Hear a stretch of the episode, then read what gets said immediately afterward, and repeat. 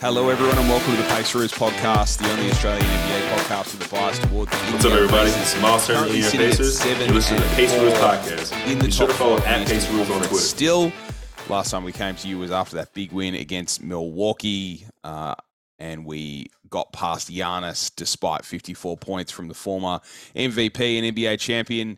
Uh, this week, it was going up against another M V P in Joel Embiid.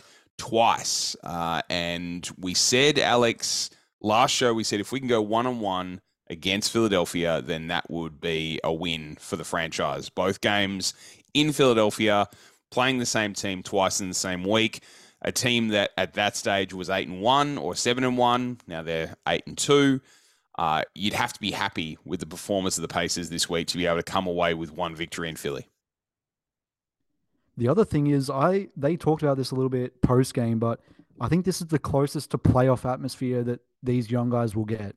So, you know, for Haliburton, who's never played there, Mathurin, like for, for Nemhard, Isaiah, Jalen, getting these minutes on the road in one of the toughest buildings is uh, is going to be huge for them. And, yeah, I said on the last episode, if we could split, we'd be in good steading. And, look, they had chances to win both, right? Like, you go back to that first game, they had a one-point lead and ended up giving about thirty offensive rebounds to Philly after that.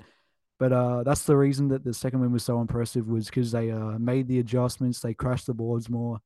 And uh, what did Maxey have? Like, he had a quiet fifty in the first quiet game. Quiet fifty, yeah. So they were, they yep. were able to shut him down a little bit in the second one as well. So, so seeing those adjustments was huge. And then, I mean, I'll let you talk about him, but we could have a whole episode about Tyrese Haliburton because it's getting ridiculous, man. He, he's... He's better than I was high on him when we traded for him, but he's light years better than I expected him to be at this point.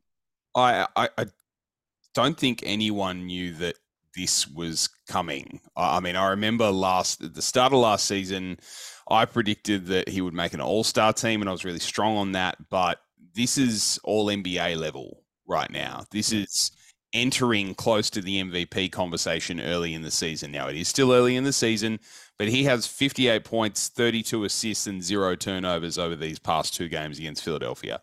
That is insane.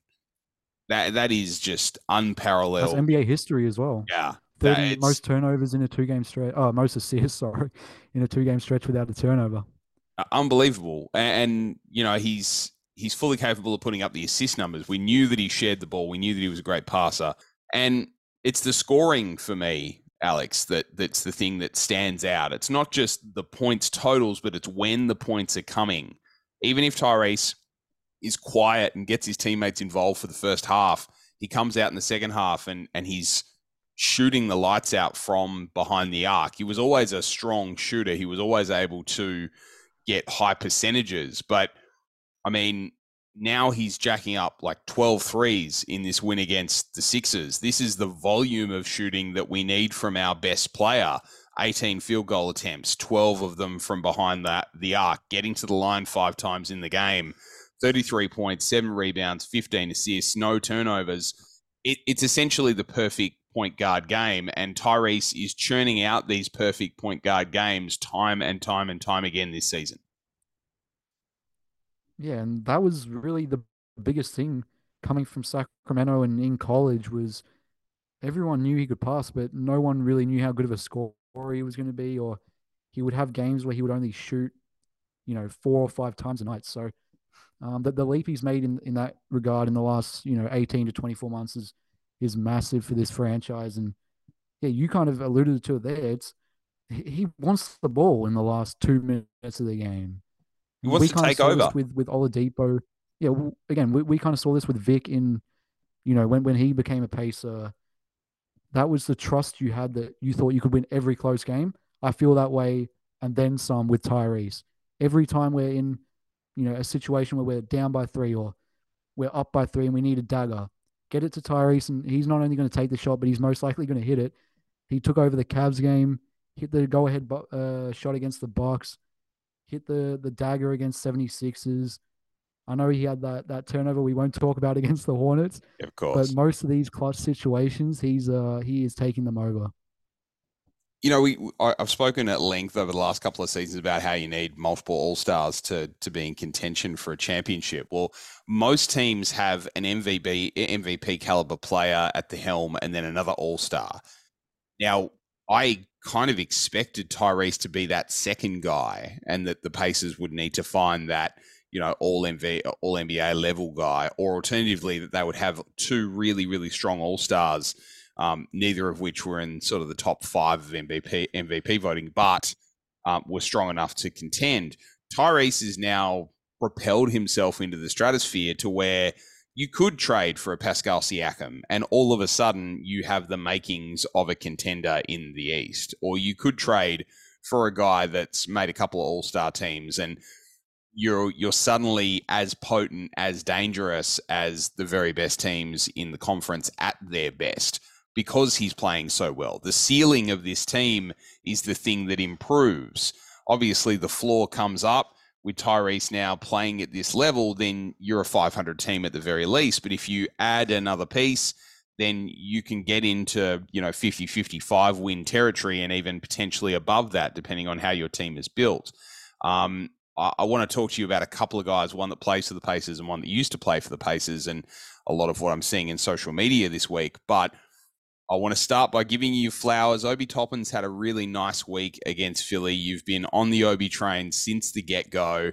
He was fantastic as well in that second game, particularly twenty-seven points. But even in that first game, he scored in double digits, and you know he's getting uh, a little bit more time to develop now. And it was always going to take a little bit of time for him to find his footing. Yeah, for me, it was actually that San Antonio game. He had nineteen in three quarters, and I thought he actually defended Wemby about as well as somebody who's six eight, six nine could. And then um, a couple of quiet ones. But yeah, the the first Philly game, he had fourteen on efficient shooting, and then he's easily best game as a Pacer. twenty-seven points, uh, barely missed a shot, had rebounds. And for me, it's the timing on the cuts in particular. Like you could yeah. kind of see him figuring out in real time, whether it's Tyrese, whether it was McConnell, or Nemhard, or whoever whoever the guard was, uh, he he's timing the baseline cuts so much better now. He knows when to crash. He knows when to be in that dunker spot. And uh, I don't know if we've had a player like him who just makes dunks look effortless. I don't know if you that first one he had where Tyrese hit him with a no look in the first quarter. I don't know if you saw this one, but he he leaped from you know almost outside the paint. And he just makes it look easy. It's ridiculous. Uh, we, we, he's an effortless athlete. He switches hands midair, loves those lefty layups. So, yeah, for me, the confidence is rising. And it was it was awesome to see because we, we kind of talked about him on the last episode, yeah. getting off to a, a slowish start. But, yeah, you, you, we talked about Mathurin having those two big games. Well, now Obi's had a couple of big games. And the beauty of this team is in the starting five at least, you might have, you know, Tyrese is going to get his right, but you might have Myles go off one night. Mathurin go off one night, Bruce, whoever it is. So, yeah, that, that that's such a luxury to have five guys, and then Neesmith, Jalen, those type of players who can have a big game on uh, any given occasion. It's what that depth gives you. I mean, for Obi, he's averaging eleven points a game, sixty-one percent from the field because obviously most of his shots taken at the rim, eighty-two percent from the line. So if you foul him, then he's going to make you pay as well, which is really important um, for a player that plays like he does. I, I'm going to sound like a broken record, three point three rebounds. I'm going to have to see that get up towards the, you know, five and a half, six mark before um, I'm convinced that he is the long-term answer at power forward. He's really got to get those rebounding numbers up, particularly given the news that, that we got over the last couple of days. Uh, Jalen Smith left the Sixers game after a head knock. He was taken to a hospital for assessment. So he has a head injury. He'll be out for a period of time. We're not sure whether it's one game or more, uh, but in the absence of Sticks, who has been playing just a fantastic role for this ball club, um, players are going to have to step up in the rebounding stakes. We spoke last episode about how important that rebounding was from Jalen Smith. Now Isaiah Jackson has to rebound more. Obi Toppin has to rebound more. Aaron Neesmith has to be strong on the boards. We're going to have to see more from the role players to make sure that the rebounding battle is as close as it can be. We know that we're not a great rebounding team. I don't think this team's ever going to be one of the best rebounding teams in the league, but you're going to have to see rebounding across the board in the absence of Smith, because he gave you so much on that end. That's why those two games from Mathurin, where he had, I think it was nine against the Jazz, and then he had uh, eleven against the Bucks. And to me, you know, th- that's huge for this team, whether it's Bruce or, or Mathurin, you're having those guys on the wing that can go grab a board when your big men are, are struggling, or when your when your team's giving up a lot of O boards. So, yeah, you like you said, they'll be massive, and it's going to be a big test for Isaiah. I thought he actually played pretty well uh, this last game against Philly, but with Jalen out, with Tyson now getting sent to the Clippers uh, in a buyout, so R I P to the uh, Daniel Theis era in Indiana. Um, yeah, it's going to be a huge week, probably, I would say, for, for Isaiah Jackson. Let's talk about that a little bit. I mean, we, we spoke last episode about how the Clippers just kind of had no cash available to and no contracts to be able to trade for Daniel Theis. So this seemed like a good outcome for all parties. Theis was not getting any run at all on this team, uh, so he was unable to get what he wanted to get. Uh, the team weren't able to showcase him because he wasn't playing the same way that the team were playing, so that made it very difficult as well. So to that end, it's kind of the right outcome for the player, the right outcome for the franchise, um, and makes the pathway forward a little bit more clear around what the rotation should or shouldn't look like. Also opens up a roster spot, which is really interesting. I'm interested in your thoughts as to where that roster spot could go. Could it go to one of the two-way guys? Or is it a veteran spot like James Johnson coming back in uh, to be able to provide even greater culture on the bench with a guy who doesn't need to play at all, but is still, you know, familiar with the players on this ball club and is able to gel immediately? Yeah, I think the latter is more likely, just given the fact that there's no real rush with the young guys.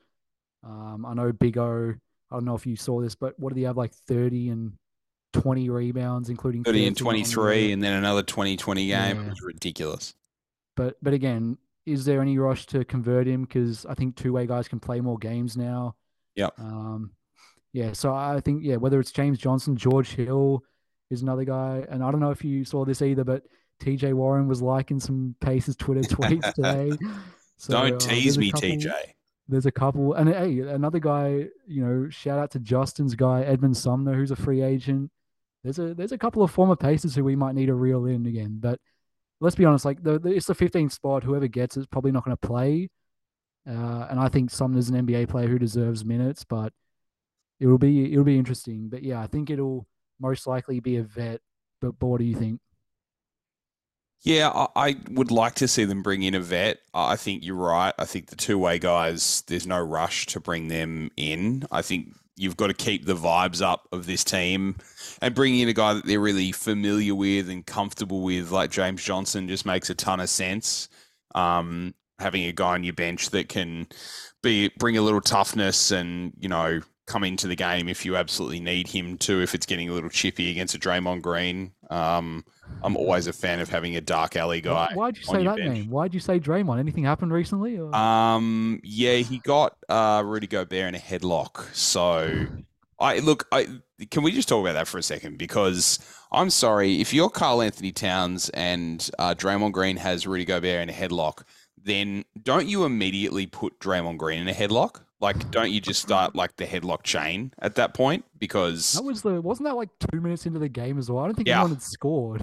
Yeah, I, I don't really get it. I, I feel like if your friend was in a headlock, then you would do something to make the headlock be broken. Um, well, I don't know. Ben Simmons had Towns in a headlock like three years ago. Yeah, that? yeah, that was like a sleeper hold sort of. Uh, so that he even had him on the ground. It's like a bulldog mm. choke. It was yeah, it was weird. Um, Karl-Anthony Towns just has a tendency to be involved in these sorts of situations, either directly or in the periphery, which is weird because he's like the least passionate N B A player ever. Um, he's, he's so unmotivated. Um, yeah, it, I, I would like to see that dark alley guy on the end of the bench, because I feel like you always need those guys uh, on your squad to be able to remind them that they're not going to be pushed around. Now, this team isn't really scared of anyone because they feel like they can score more points than anyone else in the league, and that's because so far they've been able to do that. Um, but a li- little different dimension at the end of the bench, getting no minutes, but just providing some vibes. I'm a fan of that. It's a low risk sort of uh, sort of move from me, and I think everyone really appreciated what uh, James Johnson brought to the locker room last season. So for me, it's a bit of a layup. Uh, I think you just sign that guy and uh, and bring him in. Let's talk about another guy that seemingly every second Pacers Twitter account I've uh, been looking at, listening to, um, recommended, has been posting about Paul George lately. And there have been a lot of uh, a lot of jokes. The the overworked Twitter joke of the week, to use a um, a different podcast trope, was uh, posting a picture of P G in an old Pacers jersey and talking about how good you were at jersey swaps. So I, I look, I had a Paul George jersey. I went to several Paul George, Paul George games. He was my guy from his rookie year. I was on the hype train. I was so excited to see him come up through the league. I followed his career as closely as anyone. I was devastated when he left the franchise. Uh, I just don't think paying a guy that's over thirty and is whose body is brittle over, you know, potentially forty million dollars either this year or, heaven forbid, in free agency, giving a guy forty million dollars who hasn't proven that he can stay healthy in quite some time. I, I don't see Pritchard ever doing that, quite frankly. Well, the, the only tipping point I think would be he and Tyrese are very good friends. So I don't know how much sway yeah. that might have, but uh, hey, if P wants to take a little pay cut, come here for the M L E maybe. Probably like, a stretch. Look, if, if you're getting in for like two years, seventy million, if it's like right, a right, thirty-five million yeah. a year, which is like basically the, the upgraded Bruce Brown deal, if you're using every what? spare the, dollar you have to sign Paul George, then I am in. It's two years. The, the it's low two years. Yeah. Yeah.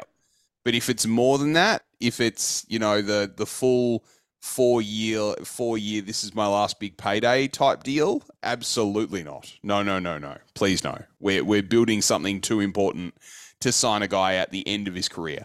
We should be targeting O G Anunoby twenty-five times before we target Paul George once at that money.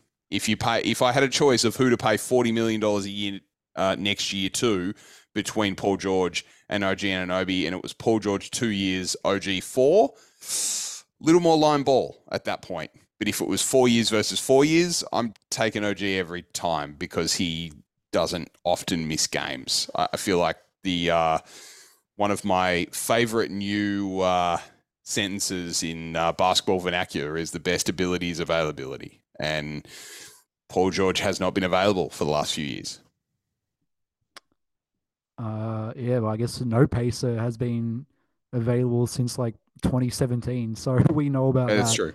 That's true. That's true. Uh, the other thing is, though, selfishly, I have a lot of Paul George merchandise in the closet that, that's been gathering yes. dust that I would love yes. to, to pull out again and be able to wear. So uh, uh, look, that would I, be the best I would be the, the romantic Pacer fan in me would be utterly thrilled to have Paul George back on this squad.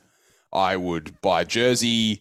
I would try and fly over for games next season. If Paul George signed to this team, I'm going to try anyway, but I'd be a little more motivated if one of my favorite Pacers of all time happened to come back to the squad. Let me put it that way. Um, yeah, I, I, I just, I can't see it happening unless it is a really good situation for Indiana and a really low risk transaction for them to make.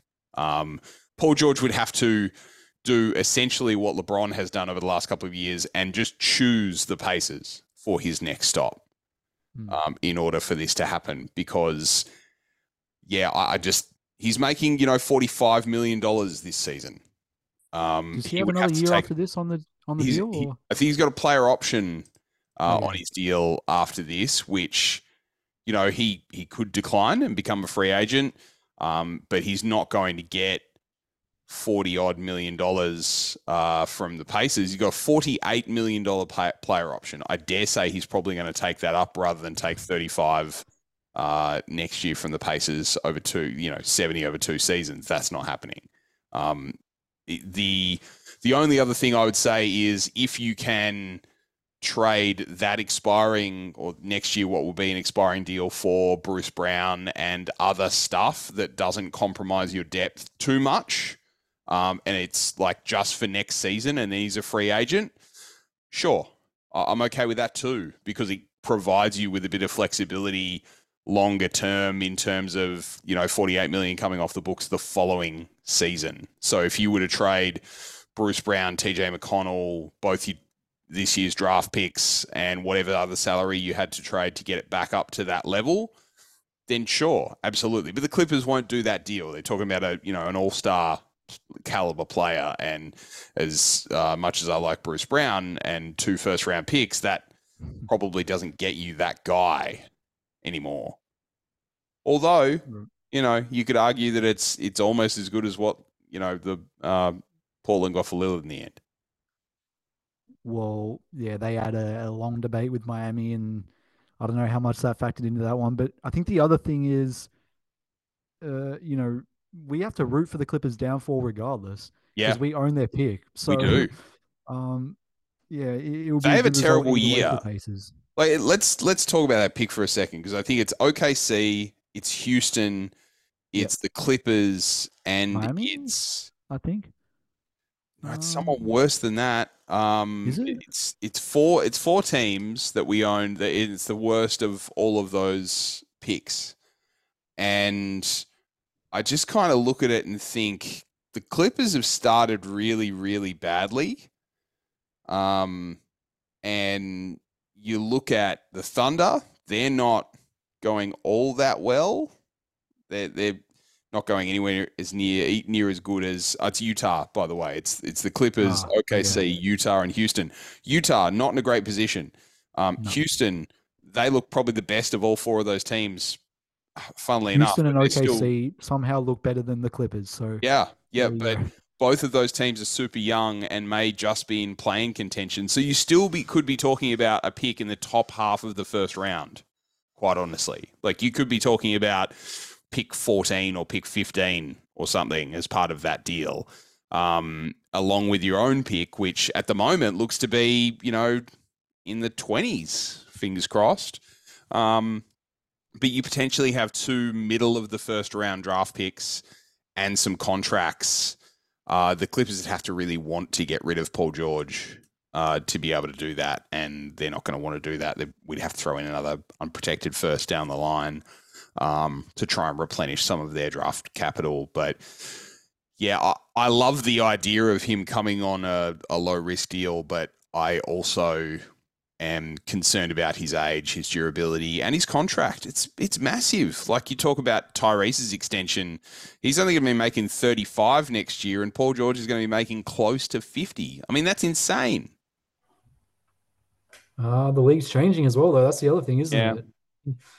Uh, money, what did, you know, I think I talked about this last episode, didn't I? But Jaylen Brown's got like sixty mil. So these contracts are just yeah. not the same as they used to be.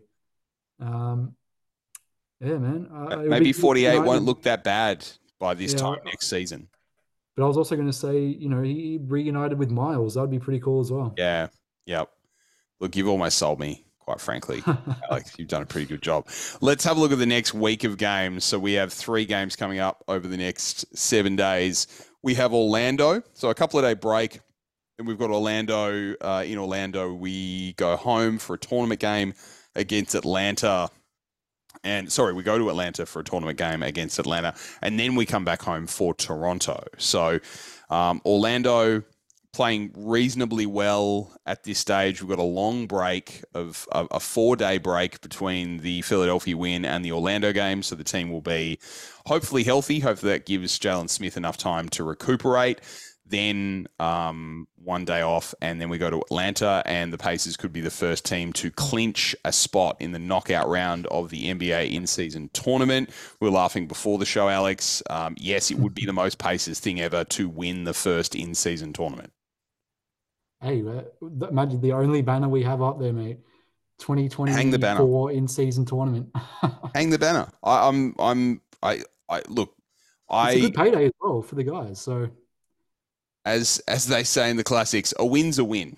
Uh, I think we we need to we need a win on the board. We need a you know need a trophy. We need a banner. Like let's let's go. I'm all in. Win the in-season tournament, absolutely, because it's it's more than we hope for um, this season. So we have Orlando, Atlanta in the tournament, and then Toronto at home, uh, where I'm sure there'll be a prolonged Tyrese Haliburton, O G Anunoby conversation with their hands over their mouths to either start or end the game.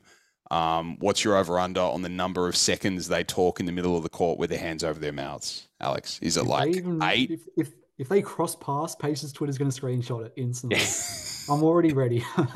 That video has been circulated more times than I care to care to count. I. I think this started with LeBron putting his hand over his face while he was talking to someone, and now it's just morphed into anytime someone puts their hand over their mouth, yeah. they're clearly asking, not demanding a trade to that particular team with that superstar. Like, can you please make this happen? Bring me to Indy. Um, yeah, look, I, I think this is a really good opportunity for this team to consolidate its record. Um, if you look at the next five games, Orlando, Atlanta, Toronto, Detroit, Portland, we should be aiming, aiming to win four of those, in my view. Yep. I, I think um, you the, the tough one's going to be in Atlanta, um, although Orlando are playing quite well. But, you know, Toronto are up and down, Detroit aren't good, and Portland are not good either. So, and they're at home. So th- you have to look at those games as if you're a good team, good teams beat bad teams. Yeah, and that was really the impressive bounce back from the Hornets loss was they destroyed the Spurs, yep. and then they beat, blew out the Jazz as well. So, yep. yeah, to, to be a team that wants to make the top six, you're right, they they have to win these games.